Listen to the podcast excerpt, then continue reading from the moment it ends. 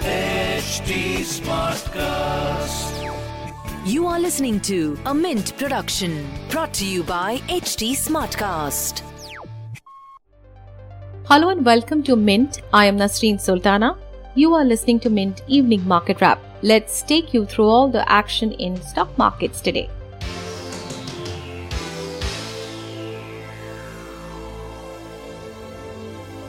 Markets were volatile and ended lower on Friday after hitting record high in last two previous sessions.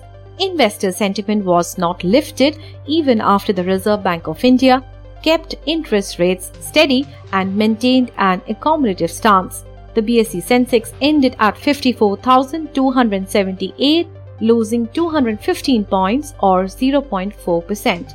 The Nifty was at 16,238, slipping 56 points or 0.3%.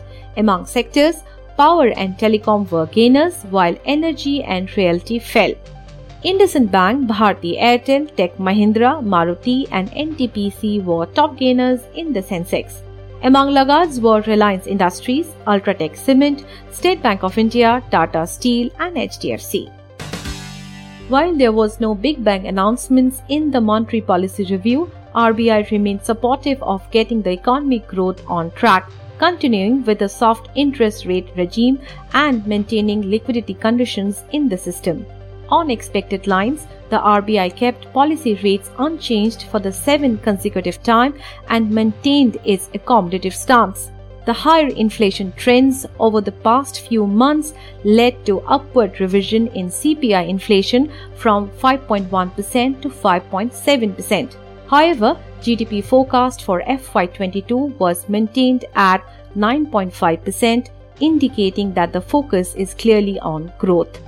Economists said that the policy has tried to tread a tightrope in attempting to differentiate its liquidity maneuvers from the accommodative policy rate stance and continuing to insist that inflationary pressures remain temporary and that the rate growth is still in its nascence.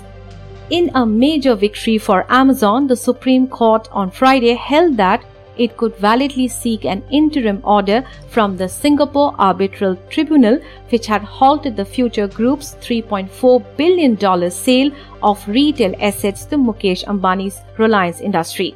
The bench, headed by Justice Rohinton F. Nariman, affirmed the single judge order of the Delhi High Court and upheld the enforceability of a Singapore based emergency arbiter award in favor of Amazon.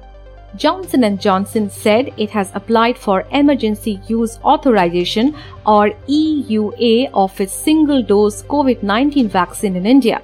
Earlier on Monday, the company had said that it remained committed to bring its single-dose COVID-19 vaccine to India and looks forward to ongoing discussion with the Indian government. And in primary markets, Glenmark Life Sciences made a muted debut in the stock exchange. The stock closed at rupees 746, nearly 4% higher from its issue price of rupees 720.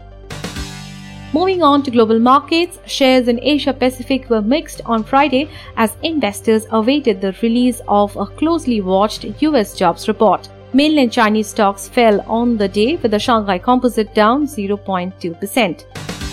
In other asset class news, oil prices were higher in the afternoon of Asian trading hours, with international benchmark Brent crude futures up 0.6% to $71.71 per barrel.